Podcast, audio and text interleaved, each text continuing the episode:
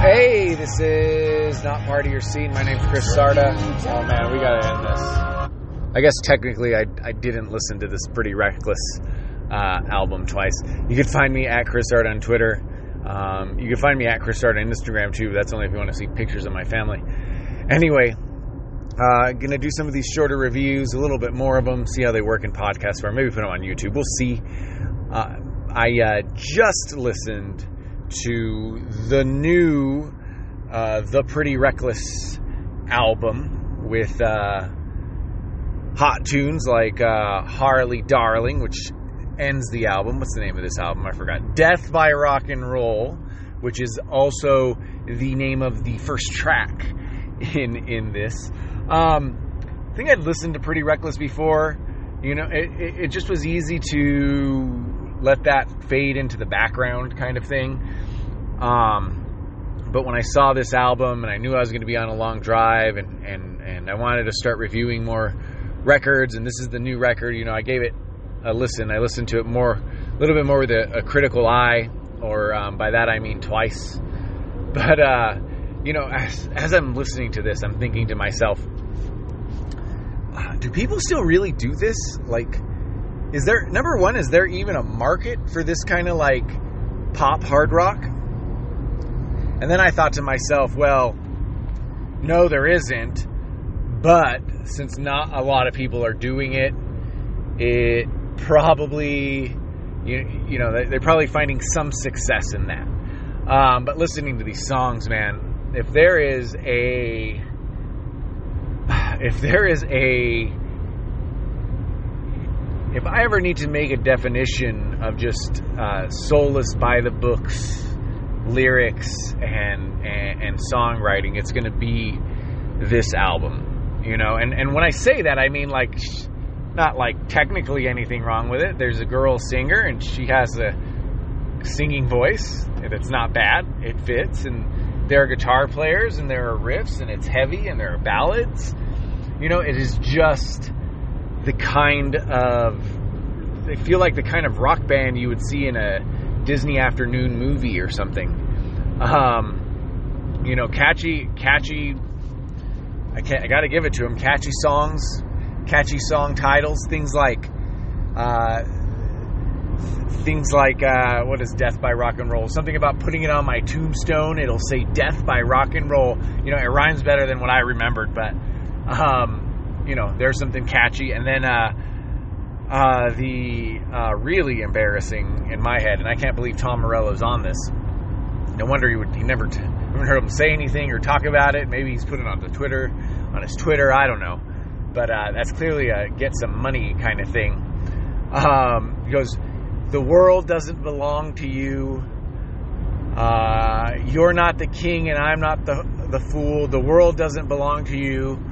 Riff, riff, riff. It belongs to me. You know, like just shit like that throughout this whole, whole, whole, whole, whole thing. You know, really generic like song ideas like uh, rock and roll heaven. Um, it really is. It really is quite. It has been quite a corny experience. Now, the pretty reckless and, and like again, there's nothing wrong with the guitar playing. In fact, I feel like the guitar player probably has some talent and is like you know, he made that trade off for artistic integrity and a paycheck, and he's probably happy with it. Probably listens to this and be like, fuck you, look at this paycheck, motherfucker. Uh, I'm assuming that Pretty Reckless does pretty well. Um, so, all that shit talk, uh, let me say this. Number one, I already said it, there is actually probably room in the market for this since it doesn't exist that much. you know, this this could be intro music. Like some 13 year old could be listening to this when they're 26 or when they're older and they're an adult and they're having a conversation with like even older me. Goddamn, you know, I'm gonna have to listen to them say that Pretty Reckless got them into it. I mean, motherfucking Korn got me into metal. I listened to Korn. You know, it, it didn't stay with me, but I have to I have to like accept. I guess I was listening to ex- some extreme stuff. I guess maybe more like Metallica got me into metal. But I listened to Korn. It was heavy. It came on the radio, you know. So I got to give it that. Like it's fine intro to rock music. You know, it hits all the beats. It's sort of like someone went to WikiHow and and and did all the steps for uh, you know followed the steps exactly to make a hard rock song or hard rock album, catchy hard rock.